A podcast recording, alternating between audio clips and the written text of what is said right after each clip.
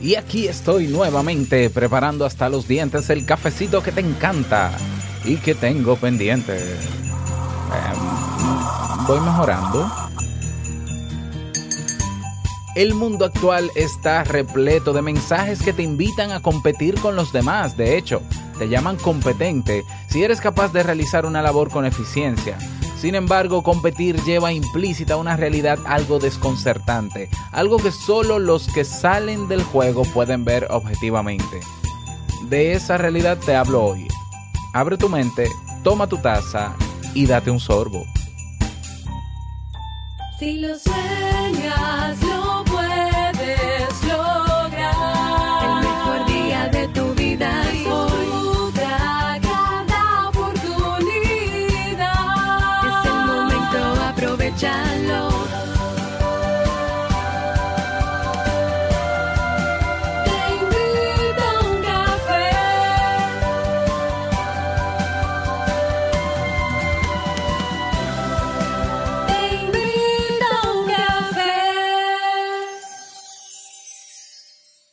Y ahora contigo, Robert Sasuki, consultor en desarrollo humano y emprendimiento.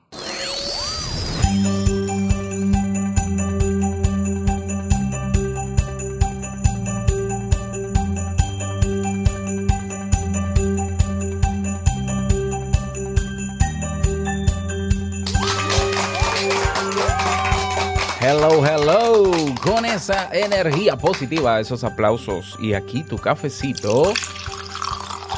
Espero que te guste. Damos inicio a este episodio número 992 del programa Te invito a un café. Yo soy Robert Sasuki y estaré compartiendo este rato contigo, ayudándote y motivándote para que puedas tener un día recargado positivamente y con buen ánimo. Esto es un podcast y la ventaja es que lo puedes escuchar en el momento que quieras. No importa dónde te encuentres, todas las veces que quieras, solo tienes que seguirnos o suscribirte completamente gratis en tu reproductor de podcast favorito y así no te pierdes de cada nueva entrega, ¿eh? ¿Por qué? Porque grabamos de lunes a viernes desde Santo Domingo, República Dominicana y para todo el mundo. Y hoy he preparado un tema que tengo muchas ganas de compartir contigo, esperando sobre todo que sea para ti de muchísima utilidad. Bueno, y recordarte que sigue el descuento de en el Club Kaizen de la membresía por todo un año, ¿eh? Ha bajado un poco el por ciento, ¿no? Estábamos en un 75% de descuento, pues ahora es un 68% de descuento. Sigue siendo considerable. Esta oferta va a estar disponible hasta el próximo sábado, sábado 7 de diciembre, 68% de descuento en la membresía anual. Tienes acceso con lo que pagues en la membresía a todos los contenidos, todas las carreras, todos los cursos, todos los materiales, la red social, me tienes ahí a mí personalmente 24, bueno, 24 horas no, no, no tanto, yo duermo, ¿no? Pero me tienes ahí para ti, para lo que necesites y en lo que te pueda ayudar, me tienes como tutor y mentor. Eh, y no solo eso, sino que todo lo nuevo que viene ahora en diciembre, enero, febrero, marzo, abril, mayo, junio, julio, agosto, septiembre, octubre, noviembre y diciembre del 2020, también vas a tener acceso a eso. Piénsatelo, ya, todavía estás a tiempo. Pásate por Club Kaizen con Z, clubkaizen.net. Y si quieres emprender en, ya, te decidiste, ya, 2020, ya están creadas más o menos las condiciones, ya se puede. Quiero emprender, bueno, pues considérame tu socio, considérame tu mentor para hacerlo. Seis meses de acompañamiento, de mentoría para que puedas montar ese negocio en Internet que te ayude a, vivir de él, ¿ya? Dios, Dios lo quiera, ¿no? Y obviamente, eh, si te esfuerzas eh, y trabajas y eres constante, claro que lo vas a lograr, porque no es que es tan fácil como que se acabó el programa y ya eres millonario, ¿eh? Pero eh, te invito a que te pases por robertsazuke.com barra mentoría para que te enteres de todo lo que incluye y te des cuenta de que lo que incluye vale más que el precio que tiene. ¿eh? Así que todavía están abiertas las inscripciones. Reserva ahora para que conversemos. Vamos a comenzar con el tema, no sin antes escuchar la frase con cafeína. Porque una frase puede cambiar tu forma de ver la vida, te presentamos la frase con cafeína.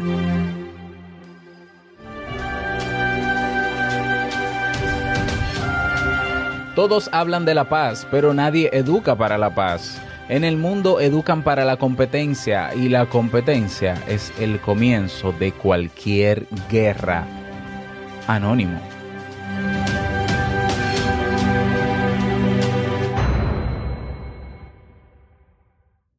Hay que felicitar a Anónimo por frases como esas. claro que es una verdad a media porque sí hay personas educando para la paz, pero, pero sí, me, concuerdo al final con Anónimo. Bien, vamos a dar inicio al tema central de este episodio que he titulado La competencia y lo que pocos ven. Sí, vamos a hablar de esto. Ya yo he hablado, creo que en dos ocasiones anteriores. Te lo voy a dejar en las notas de este episodio. Recuerda que las notas completas con todo lo que yo menciono aquí, enlaces y demás, está siempre y siempre estará o vas a teinvitouncafe.net y buscas el episodio con el título de hoy, o vas a robertsazuke.com barra el número del episodio de hoy, que es el 992. Bueno, ya he hablado sobre el competir versus colaborar o cooperar. Ya eh, más o menos he dado mi postura, he hablado sobre el no compararte con los demás. Eh, aún así, aún así, yo quise darme la oportunidad, preparando este tema, de de estudiar o, o, reflexionar más a fondo todavía sobre la competencia. Y leyendo y preparando este tema, pues hay autores, hay personas que expresan, incluso psicólogos, que la competencia es buena, porque la competencia hace que uno se supere, se desarrolle, progrese, es decir, tiene un lado positivo en el sentido de que la persona no se, no se queda en su zona de confort, sino que va, va por más y demás.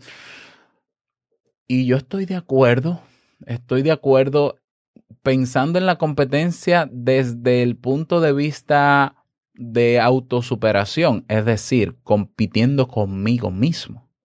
Sí, yo estoy de acuerdo con que nosotros eh, compitamos con nosotros en el sentido de que sepamos que aunque logremos cosas, podemos lograr más y nos pongamos retos para lograr más siempre y cuando querramos pero que sea una decisión personal, no una imposición y no, y no para complacer a nadie. Hasta ahí, muy bonito, ¿ya? Como decía al inicio de este episodio, el mundo actual está repleto de mensajes que te invitan a competir con los demás. Te llaman competente si eres capaz de realizar una labor con eficacia, sin embargo, competir lleva implícita una realidad algo desconcertante. En toda competencia, alguien gana y alguien pierde. Y aún así, casi nadie cuestiona la validez de competir.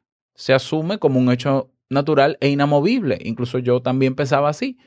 Ya, no, bueno, pero es que tú tienes que aprender a perder. Le decía yo, por ejemplo, a Nicolás eh, hace un tiempo y ya obviamente he cambiado mi postura y mi forma de actuar con él. Eh, por ejemplo, antes con Nicolás jugábamos a, a, con los carritos, con los Hot Wheels, por ejemplo, a lanzarlos por el piso. Y el que llegaba primero ganaba. Y la expresión era ganaba, te gané. Ya, te gané. Entonces, cuando era yo que ganaba, o si yo ganaba mucho, porque naturalmente yo le daba más duro al carro, al vehículo, y, y se iba más rápido, él se ponía a llorar. Y le dolía. Le dolía perder. Y yo le decía, de pequeño, desde de más pequeño, porque tiene siete años, yo le decía, mira, tú tienes que aprender a que no siempre se gana, tú tienes que aprender a que se pierde, tienes que aprender a perder, ¿no? Es como, como te estoy creando esa base de resiliencia para que entiendas que en el mundo vas a competir y vas a ganar en algunos momentos y otros no.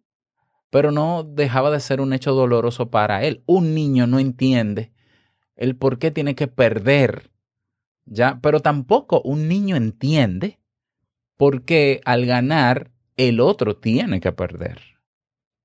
Lo que a mí me lleva a suponer que no nacemos con ese afán de competencia, sí nacemos con el afán de superarnos y de ser competentes, pero competente es desarrollar habilidades.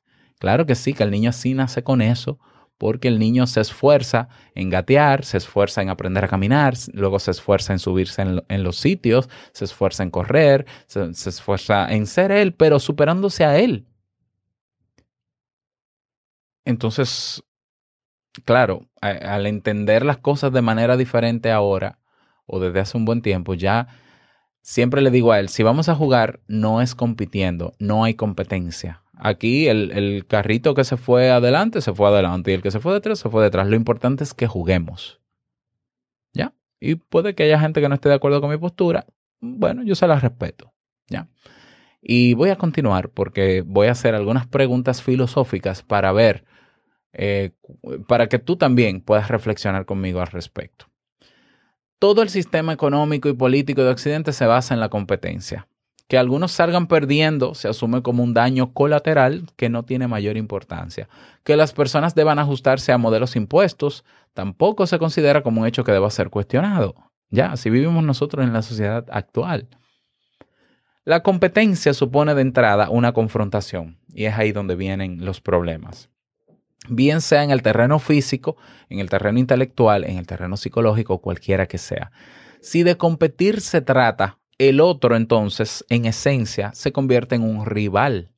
Y la tarea implícita de todos los involucrados es probar que son mejores que los demás. Y por ahí sigue el problema. Ya, porque, y, viene la primera pregunta filosófica, ¿de qué te sirve a ti considerarte mejor que los demás? Ya, y comienza a deducir. Vamos a hacer una reflexión deductiva. Vamos, vamos a usar el pensamiento deductivo al respecto. Pero voy a continuar. La cultura no hace más que alentar esta lógica. Si tú adquieres una habilidad, te dicen que lograste acceder a una competencia laboral o educativa. Te aseguran que el mundo laboral es una selva en donde sobreviven solo los más fuertes. Hasta te mencionan a Darwin. te fijan metas como en una carrera de atletismo. Lo que nadie te cuenta y lo que pocos vemos es que para competir debes aceptar dos elementos más aparte de tu rival, dos realidades sumamente incómodas. ¿Cuál? Que en toda competencia donde hay dos rivales, hay un evaluador y hay unas reglas que condicionan el juego. Es decir, hay unas reglas del juego y hay jueces. ¿Quién es el evaluador? Una figura de poder, el maestro, el jefe, en el caso del trabajo, el jurado, en el caso de, por ejemplo, una competencia artística, ¿ya? O una competencia deportiva, hay un jurado, el público, la sociedad, ¿ya? Es esa persona o es esa instancia quien define cuáles son los parámetros que debes alcanzar para ser bien calificado y entonces ganar. Eh, ¿Cuál es el problema? Más allá de todo lo que estoy diciendo, que ya, ya de por sí es grave. Esas figuras de poder no siempre son los mejores en juzgar y evaluar. No son siempre los mejores en lo que hacen. Muchas veces califican lo que haces desde sus propias carencias, desde sus propias neurosis o caprichos. Un jefe, por ejemplo, puede otorgarle Imagínate que tú estás en una empresa y, tú y un compañero de trabajo están en la misma posición haciendo exactamente lo mismo y tú, digamos que sí, que tú eres más competente en el sentido de que tú haces tu trabajo y no barajas y haces todo con eficacia, muy bien, y el otro es eh, más relajado, divertido, hace menos trabajo que tú porque él, se, él vive la vida loca, qué sé yo, ¿no? Por decirlo de, de alguna manera. Y al final el jefe termina por elegirlo a él, al divertido, al que trabaja menos, incluso al menos comprometido, que a ti. Y eso es algo que, que se ve diariamente. Yo, yo puse aquí un caso hace unos días de una persona que no lo seleccionaron para un puesto y él entendía que se lo merecía. ¿Ya? Al aceptar entonces una instancia de evaluación, también estás aceptando un esquema de, con, de, condicionamiento, unas reglas de juego. Juego donde recibirás un premio o un castigo de acuerdo a si te ajustas o no a las reglas que te va a imponer en el juego la figura de poder. Entonces, el precio de aceptar pasivamente esta realidad El precio es tu libertad, tu capacidad de decisión, tu creatividad y tu criterio. Y en otras palabras, todo eso se resume en el respeto por ti mismo. Cuando tú aceptas entrar en una competencia, tú tienes que aceptar unas reglas, tú tienes que exponerte a una serie de evaluadores, tú vas a dejar de ser tú para convertirte en lo que ellos quieren que seas. Y si ganaste, tú dirás, Robert, tú no puedes hablar porque cuando tú ganas, sí, cuando tú ganas te sientes muy bien, sí, muy bien, pero, pero ellos se sienten mejor porque te usaron. Pero cuando tú pierdes, ellos no les importa ni cómo te sentiste, ni qué de tu vida, si te deprimiste, ni nada. Simplemente hay uno que gana y uno que pierde. Así es la vida. Unos ganan y otros pierden, como dicen algunas canciones. Algunas canciones. Y el problema no es, eh, el problema no es solamente que se cree todo eso en, en, una, en un juego, en un, en, un, en un área de tu vida. Es que tú aceptes entrar en ese juego. Es que tú aceptes condicionarte a lo que un tercero que ni siquiera está compitiendo diga. No sé si lo ves. ¿Ya? La sociedad actual tiene bien definido el tipo de persona que alcanza el maldito éxito. ¿Ya? Que yo no sé por qué le llaman el éxito. Si nosotros somos exitosos todos los días, el hecho de tú lograr llegar a tu trabajo es éxito. Éxito es simple y sencillamente el resultado de algo que querías hacer, no es más. Éxito no es un Dios, no es una figura de poder. El éxito es simplemente hacer lo que te propusiste hoy. Punto.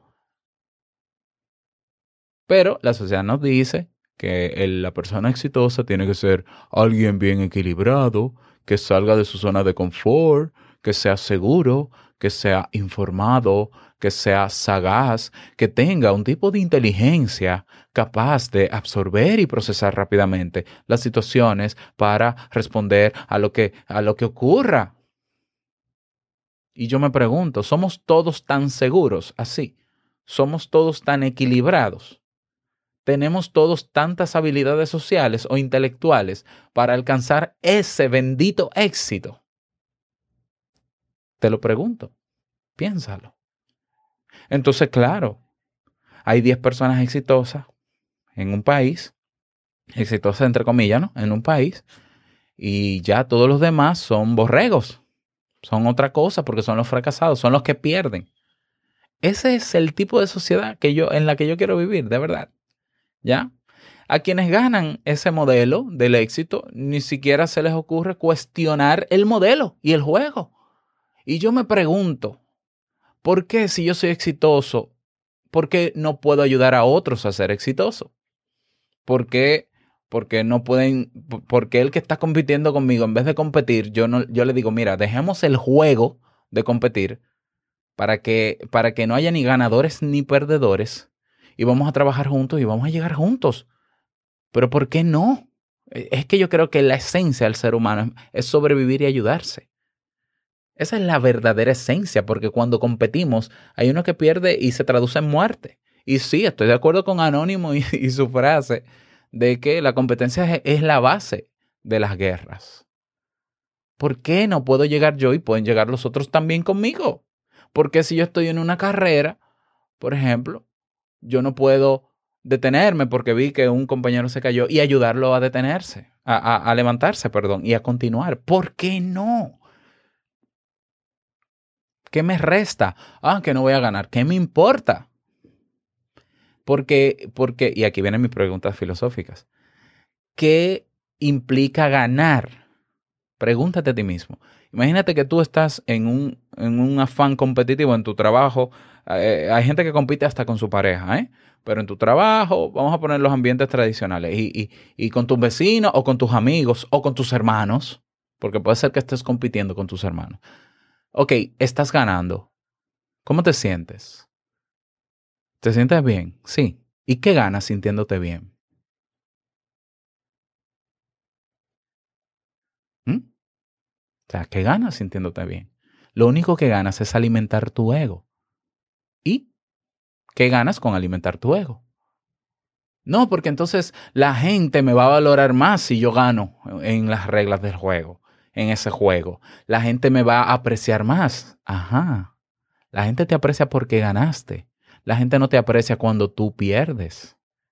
Eh, En mi país pasa, por ejemplo, con los atletas de alto rendimiento que van a las Olimpiadas o a los centroamericanos. Si ganan, una maravilla. Le compran una casa, le dan mucho dinero. Y los que pierden, que duraron años trabajando para lograr la meta y no la lograron, la gente se olvida de ellos y los critican. Aquí incluso tenemos un atleta, Félix Sánchez, que con la edad que tenía, que ya tenía una edad muy avanzada para, para correr en metros planos y, y de valla, ganó unas Olimpiadas y todo el mundo, Félix Sánchez, Félix Sánchez, y le hicieron, y, y uno de los estadios de aquí le pusieron su nombre.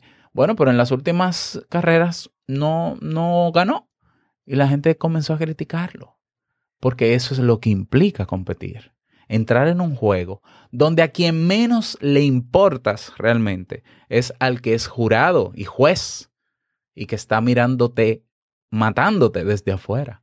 Al que menos le importa. Y claro que te alaban cuando ganas. ¿Ya? ¿Por qué? Porque cumpliste con sus expectativas. Pero ¿y tus expectativas?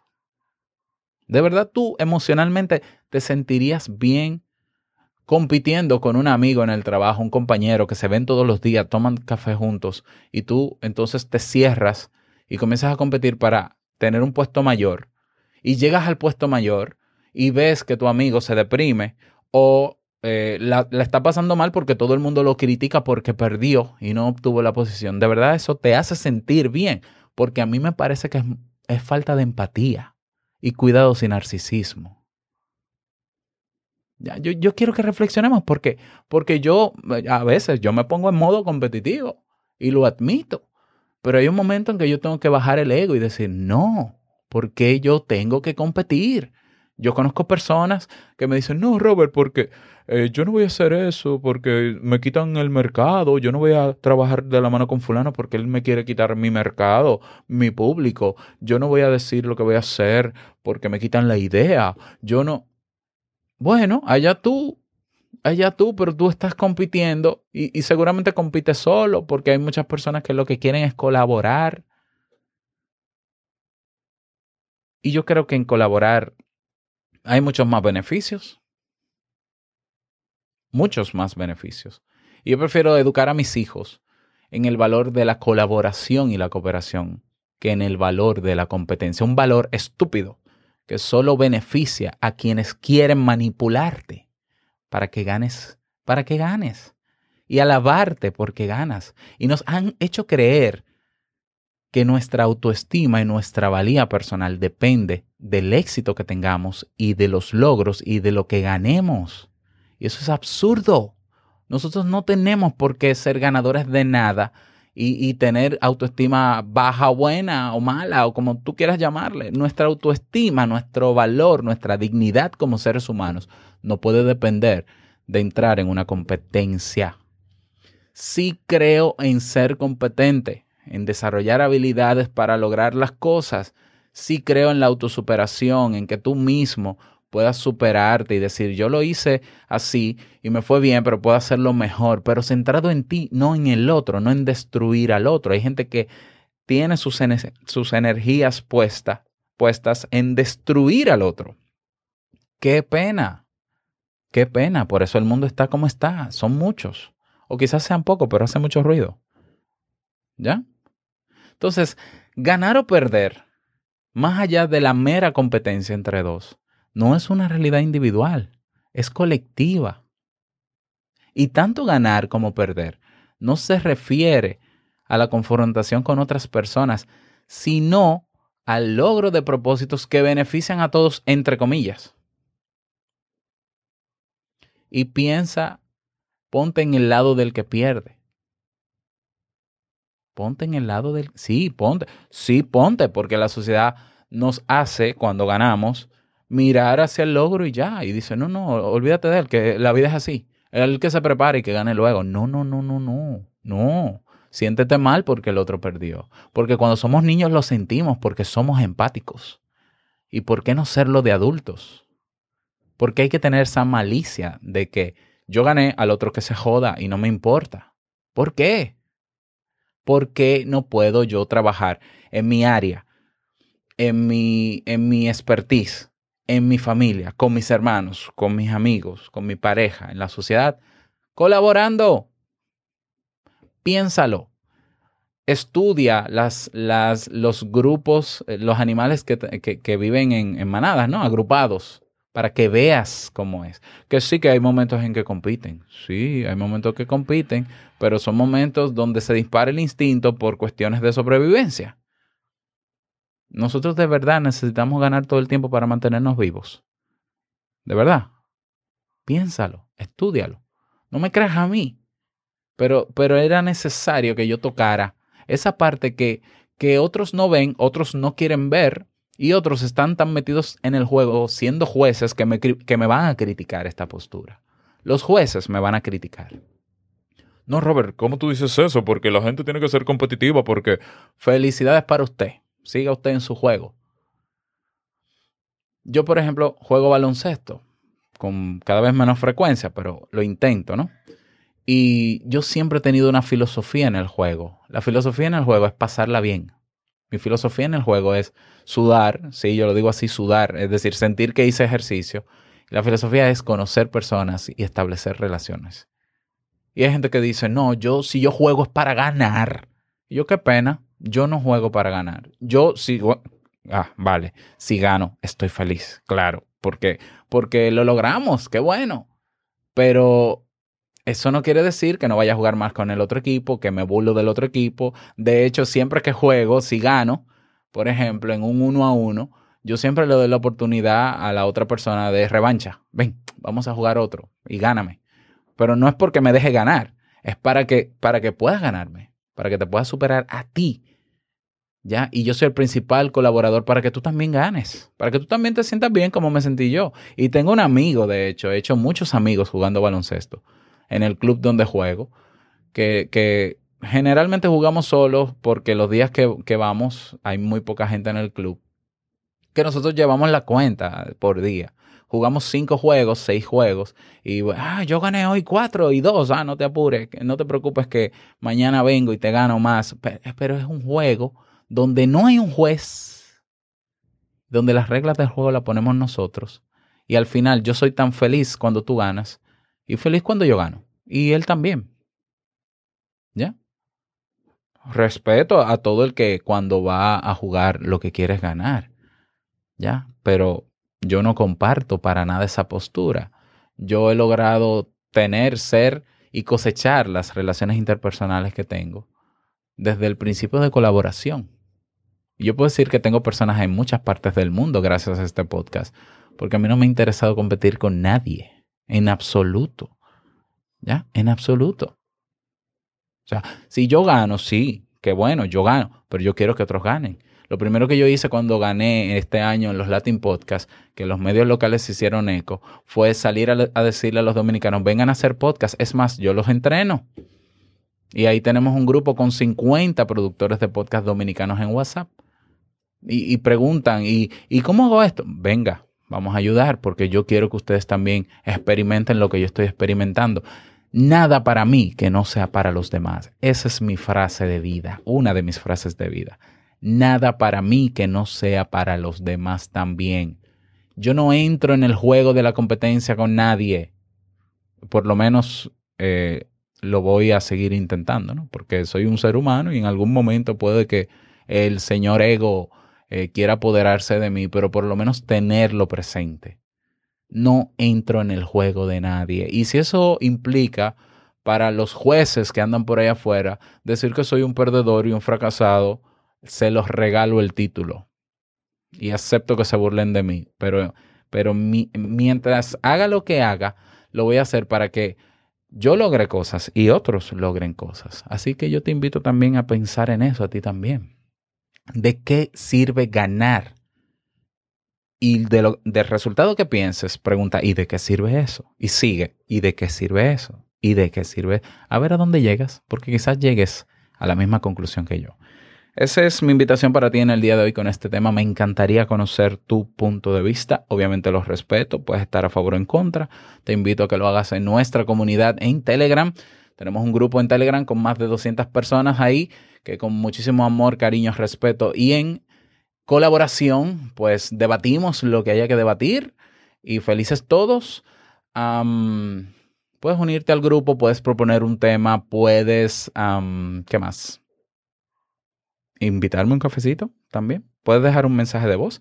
Apenas nos quedan ocho episodios para llegar a los mil y me encantaría tener un mensaje de voz de ti, sobre todo de ti que tienes mucho tiempo escuchándome, que estás en un país que yo ni siquiera sé cuál es y que nunca me has, enviado un mensajito. Este es el momento. Todo eso lo puedes hacer yendo a nuestra página web teinvitouncafé.net.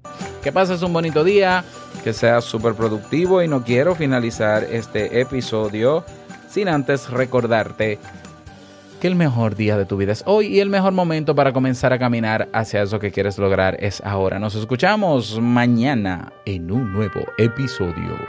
Chao.